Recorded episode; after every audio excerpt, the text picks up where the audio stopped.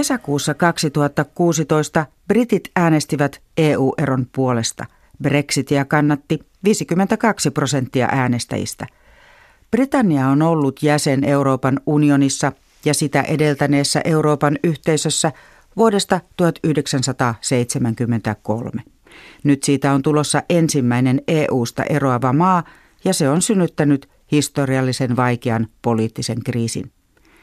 Pääministeri Theresa Mayn ajaman alustavan erosopimuksen läpimeno Britannian parlamentissa joulukuussa on yhä epävarmaa. Lontoolaisia tapasi Pasi Myöhänen. Lontoon keskustassa pubien edustat täyttyvät jo iltapäivästä äänekkäistä after work-seurueista. Brexit-huolet eivät kuitenkaan tahdo hukkua tuoppeihin. Kevin Coyne on päättänyt hankkia Irlannin kaksoiskansalaisuuden Britannian EU-eron vuoksi. I think everyone, we're all worried, um, and some of us who can get other passports are getting passports, and like we're all just waiting because uncertainty is a bad thing. Right? Olemme kaikki huolissamme, ja ne, jotka voivat saada EU-passeja sukutaustansa vuoksi, hankkivat niitä, Coin selittää. Kevin Coin toivoo, että uusi kansanäänestys tai ennenaikaiset vaalit voisivat pysäyttää eroprosessin. Hänen ystävänsä Bruce on puolestaan kääntynyt EU-jäsenyyden puolustajasta nopean eron kannattajaksi. Let's just do it. Everyone's moaning about Theresa May, but ultimately she has to deliver. And she's only going to deliver a bad thing. But that's what people voted for. They didn't realize that. Haskaamme nyt vain aikaa. Theresa Mayn täytyy toteuttaa ero, vaikka se ei ole hyvä asia, sillä sen puolesta on äänestetty, finanssialalla työskentelevä Bruce sanoo. Britanniassa pääministeri Theresa Mayn esittelemän erosopimuksen kannatus on hyvin matalalla kansan parissa. Unionin vastustajat katsovat esimerkiksi, että sopimuksen myötä Britannia voi jumiutua EUn tullisääntöjen noudattajaksi pysyvästi. Monet EU-jäsenyyden kannattajat taas olisivat toivoneet esimerkiksi vapaan liikkuvuuden jatkumista erosta huolimatta.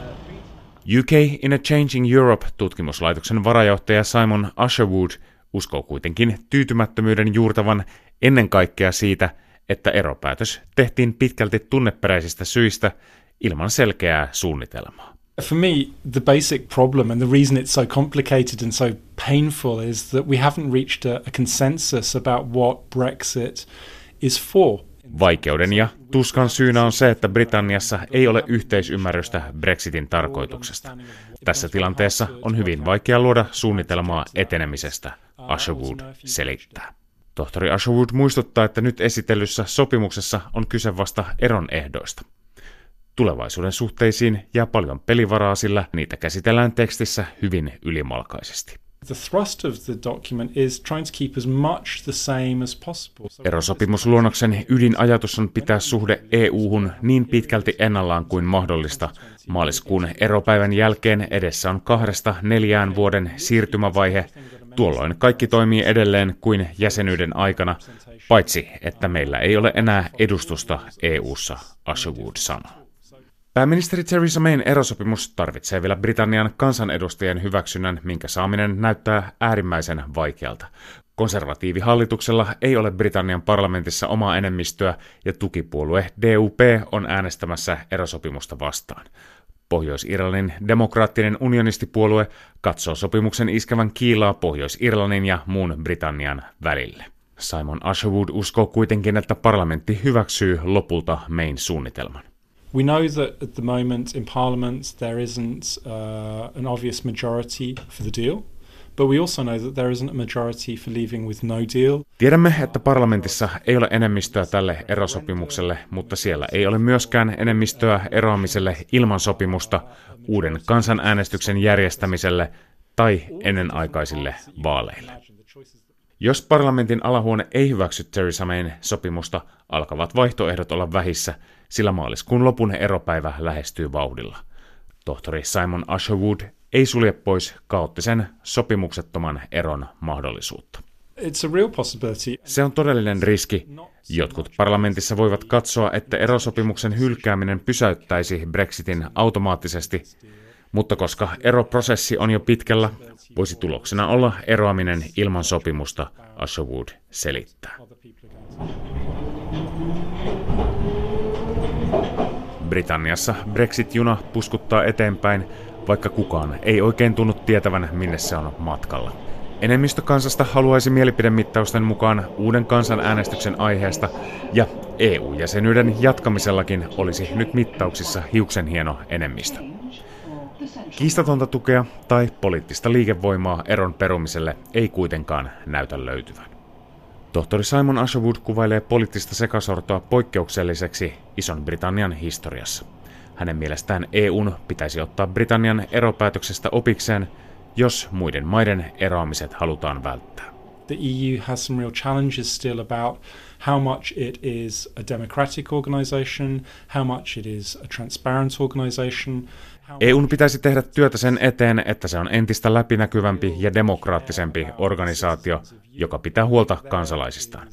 Ja EU-maiden poliitikkojen täytyy puhua unionin hyödyistä eikä sälyttää ongelmia Brysselin syyksi. Asherwood katsoi, että suuri syy Brexit-päätöksen takana oli kansalaisten ja poliitikkojen tietämättömyys siitä, kuinka EU toimii. Lontoon hämärtyvässä illassa hedelmiä kaupitteleva Adam White on samaa mieltä. Hän ei osallistunut EU-jäsenyysäänestykseen, koska ei tuntenut tietävänsä asiasta tarpeeksi.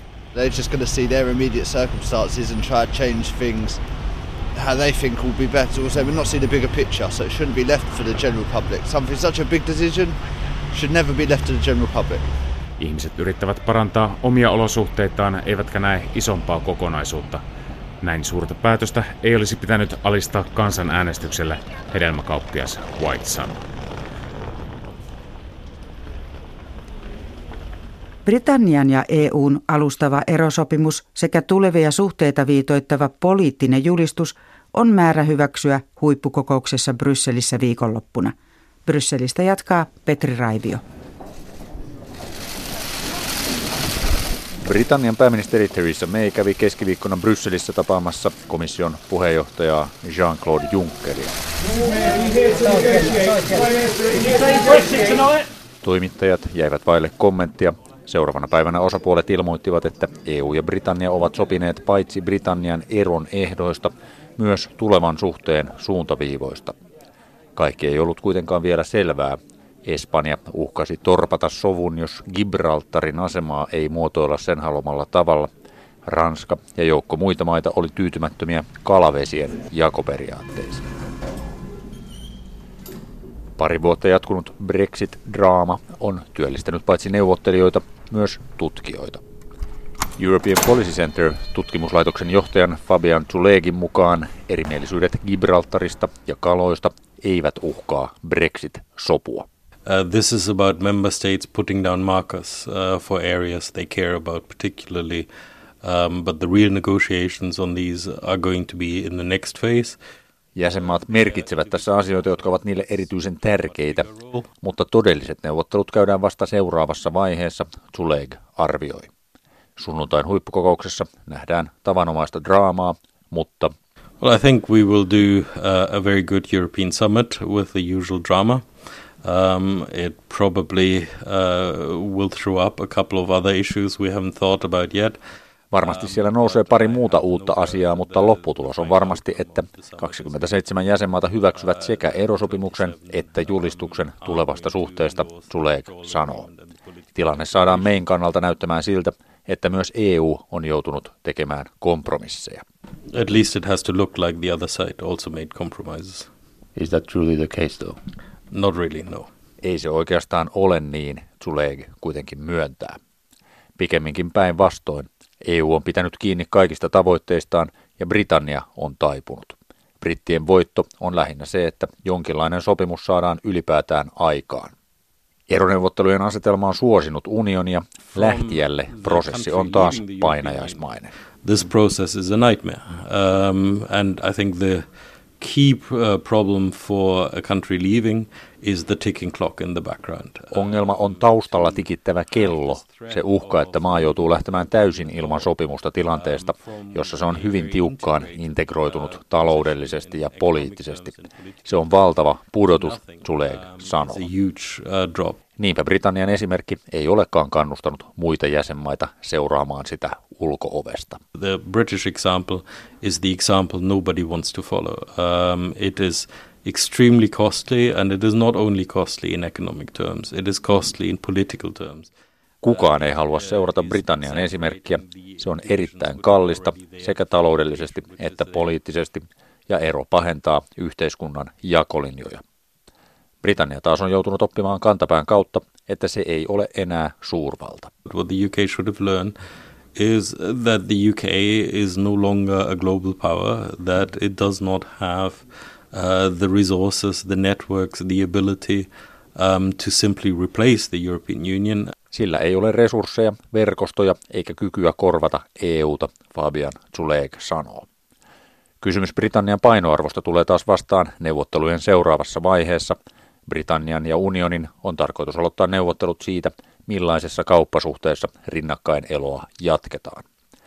Julistuksesta on vaikea päätellä, millaiseen lopputulokseen neuvottelu voisi päätyä. It keeps the doors open um, for a variety of future options. Se pitää ovet auki erilaisiin vaihtoehtoihin, kunnianhimoinen, syvä ja kattava, mutta kaikki tämä riippuu seuraavan vaiheen neuvotteluista, Tulee sanoo. Vaihtoehtoja rajoittaa Irlannin raja. Tavaran pitäisi kulkea sen yli jatkossakin niin sujuvasti, että rajatarkastuksia ei tarvita. I think there's a real question here about uh, can you negotiate something like Canada plus plus plus because in the end it does not fulfill the conditions. Kysymys on, voidaanko siihen neuvotella vapaakauppasopimus, koska sellainen ei lopulta täytä kitkattoman rajan ehtoja, Zulek sanoo. Nämä ehdot täyttyvät varmuudella vain tulliliitossa tai sisämarkkinoilla, ja nämä vaihtoehdot Britannia on sulkenut pois. Edessä on siis vielä kahdesta neljää vuotta Brexit-neuvotteluita, poliittista kuohuntaa, itkua ja hampaiden kiristystä. Theresa May ehtii Brysseliin vielä monta kertaa.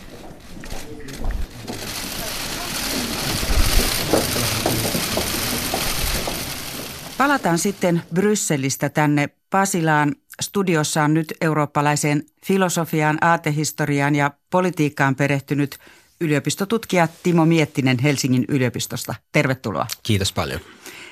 Minkälaista maata kohti Britannia on nyt Brexitin myötä menossa, jos se toteutuu? Tuleeko siitä entistä eristäytyneempi ja kansallismielisempi? Tämä on varmaan hyvä kysymys pohtia tässä yhteydessä, että mikä on tämä kansallinen suvereniteetti tässä maailmassa, jonka Britannia haluaa palauttaa. Jos me luetaan sitä erosopimusta nyt, joka koskee tätä siirtymävaiheenkin ratkaisua, niin siinä oikeastaan on hyvin helppo havaita, että siinä tehdään todella paljon valintoja sen suhteen, että minkälaisiin erilaisiin kansainvälisiin instituutioihin tai kansainvälisiin sääntelymekanismeihin Britannia haluaa oikeastaan osallistua jatkossa. No mistä he ovat jäämässä pois? He on ennen kaikkea jäämässä pois tietysti tästä EUn sisämarkkinoilta, jota luonnehtii nämä neljä perusvapautta, eli ihmisten, tavaroiden, palveluiden ja pääoman vapaa liikkuvuus. Ja Britannialle tietysti tässä kuviossa se vaikein asia on ollut tämä ihmisten vapaa tai työvoiman vapaa liikkuvuus, koska perinteisesti Britanniahan on ajanut tämmöistä hyvin vahvaa sisämarkkinoihin perustuvaa unionia. Mutta sitten erityisesti tämä vuodesta 2004 alkanut itälaajeneminen merkitsi sitä, että Itä-Euroopasta tuli Britannian kova paine. Eli monet konservatiivit ajattelevat, että tämä maahanmuutto Euroopan unionin sisältä nimenomaan on mennyt liian pitkälle. Eli EUsta eroa kannattavien päätavoitteita tosiaan on tämä maahanmuuton rajoittaminen, niin onnistutaanko siinä sitten ja takaako tämä alustava sopimus nyt sen, että he voivat itse valita, ketä sinne tulee? No tämä alustava sopimus ei vielä takaa sitä. Tämä alustava sopimus koskee tosiaan tätä siirtymävaiheen ratkaisua ja tällä aikaa Britannia oikeastaan pysyy tässä niin kuin hyvin perinteisessä EU, EU-mallissa, jossa työvoiman liikkuvuus on vielä vapaa tämän tulliliiton sisällä. Mutta tietysti jatkossa tämän siirtymävaiheen jälkeen, niin riippuen siitä sopimuksesta, minkä Britannia neuvottelee itselleen, niin heillä on sitten erilaisia vaihtoehtoja – rajata sitä, sitä maahanmuuttoa ja se on selkeästi ollut myös sellainen tavoite, jota Britannia on pidempään ajanut. Ja, ja siinä näyttää nyt kansainvälisesti Kanada olevan sellainen keskeinen malli, tai Kanada ja USA, että voidaan ikään kuin poimia kirsikat kakusta tai voidaan poimia ikään kuin parhaimmat osaajat tässä globaalissa taloudessa. No minkälainen se Britannian ihanteellinen maahanmuuttotilanne on? Viittasit tähän Kanadan malliin, niin onko se onnistunut sitten Kanadassa? Onko esimerkkejä, että se voi onnistua nykymaailmassa? Kyllä se varmaan rajatussa mielessä voi onnistua. Tietysti nyt Kanadan ja, ja Britannian tilanne on siinä mielessä hyvin erilainen, että Kanada on, Kanadan kauppasopimukset, he on neuvotelleet niitä jo hyvin pitkän ajan kuluessa. Kanadan vienti, se kohdistuu enemmän esimerkiksi Yhdysvaltain markkinoille, kun taas sitten Britanniassa tämä Tämä vienti kohdistuu nimenomaan Euroopan unionin markkinoille. Tavallaan se malli voi tietysti onnistua, mutta se hinta, joka siitä joudutaan maksamaan, niin saattaa olla Britanniassa korkeampi kuin mitä se on näissä muissa maissa. Tutkija Timo Miettinen, olet perehtynyt tähän eurooppalaiseen aatehistoriaan. Ymmärretäänkö ulkopuolella brittien mentaliteettia? Tämä EU-ero ehkä osin johtuu tietysti näistä käytännön huolista tästä maahanmuutosta ja muusta, mutta miten paljon he katsovat maailmaa niin kuin Euroopan ulkopuolisena saarivaltiona? Miten täällä tämä mentaliteetti vaikuttaa taustalla? Se vaikuttaa hyvin paljon. Se näkyy ihan kaikissa. Esimerkiksi eurobarometrissa on usein tällaisia äänestyksiä, jossa, jossa mitataan luottamusta Euroopan unioniin, niin kyllä Britannia on erottunut siinä hyvin vahvasti tämmöisenä omana erillistapauksenaan. Ikään kuin suurvaltamentaliteetti, joka Britannian intellektuaalista ja poliittista kulttuuria hallitsee, niin se on ehdottomasti keskeinen selittävä tekijä siinä, että minkälaisia, Britannia, minkälaisia ratkaisuja Britannia tekee esimerkiksi tässä Brexit-äänestyksessä. No kuinka mielekästä tai realistista tämmöisen suurvalta mentaliteetin niin kuin pohdinta ja toive sen suurvalta-aseman palauttamisesta sitten on? Se on erittäin hyvä kysymys ja, ja tässä ehkä palataan siihen kysymykseen kansallisesta suvereniteetista, mitä se oikeastaan on tänä päivänä. Onko se sellaista ikään kuin nollasummapeliä, jossa kaikki valtiot pyrkii vaan kokoamaan itselleen mahdollisimman paljon rikkauksia toisilta vai on, onko niin, että suurimmat voitot tämän päivän maailmassa saavutetaan poliittisella yhteistyöllä. Ja, ja selkeästi on, että tämä kysymys on aidosti vaikea. Ja Trump ja, ja Brexit-äänestys on tietysti esimerkkejä siitä, että, että se, se kansainvälinen liberaali sääntöpohjainen järjestys, joka meillä on ollut tässä niin kuin viimeisen 30-40 vuoden aikana, niin se ei ole tuottanut kaikille kovin hyviä tuloksia – nämä rakennemuutokset, jotka on syntynyt tämän prosessin seurauksena, niin on vaikeuttanut hyvin merkittävällä tavalla monen ihmisen elämää. Mutta se kysymys onkin, että pystytäänkö näiden eh, ikään kuin globalisaation häviäjien huoleen vastaamaan palauttamalla tätä kansallista suvereniteettia vai voisiko olla niin, että esimerkiksi Euroopan unionin kaltaiset organisaatiot ja instituutiot voisi olla keino vastata näiden globalisaation häviäjien huoleen vielä lopuksi, onko mitään tietoa nyt sitten, että jos tämä Brexit toteutuu, niin lisääkö se EU-kansalaisten mielissä EUn kannatusta vai vähentääkö se sitä? Tämä on vaikea erottaa tämä Brexit niin kuin omaksi kysymyksekseen tästä luottamuskysymyksestä. Nyt on niin, että eurokriisin jälkeen äh, tämä luottamus Euroopan unioniin, joka kovi, ko, koki kovan kolauksen, niin se on vähitellen ollut palautumassa. Ja on nyt vaikea sanoa, että johtuuko se vaan pelkästään hyvästä talouskehityksestä vai johtuuko se, johtuuko se siitä, että tämä Brexit-skenaario on osoittautunut niin pelottavaksi ja, ja huonoksi, että se myös osittain lisää tätä EUn kannatusta. Itse sanoisin, että kyllä sillä joku merkitys on, että, että miten vaikeaksi nämä neuvottelut on käyneet. Ja, ja näkisin, että julkisuudessa esiintyneet näkemykset siitä, että – että tämä tie on todella kivinen, jos EUsta lähdetään, niin kyllä se varmaan osittain myös vähentää näitä ainakin kovaäänisimpiä EU-erohaluja. Näin sanoi Timo Miettinen Helsingin yliopiston Eurooppa-tutkimuksen keskuksesta. Kiitos kuulijoille. Maailmanpolitiikan arkipäivää ohjelmat löytyvät myös Yle Areenasta.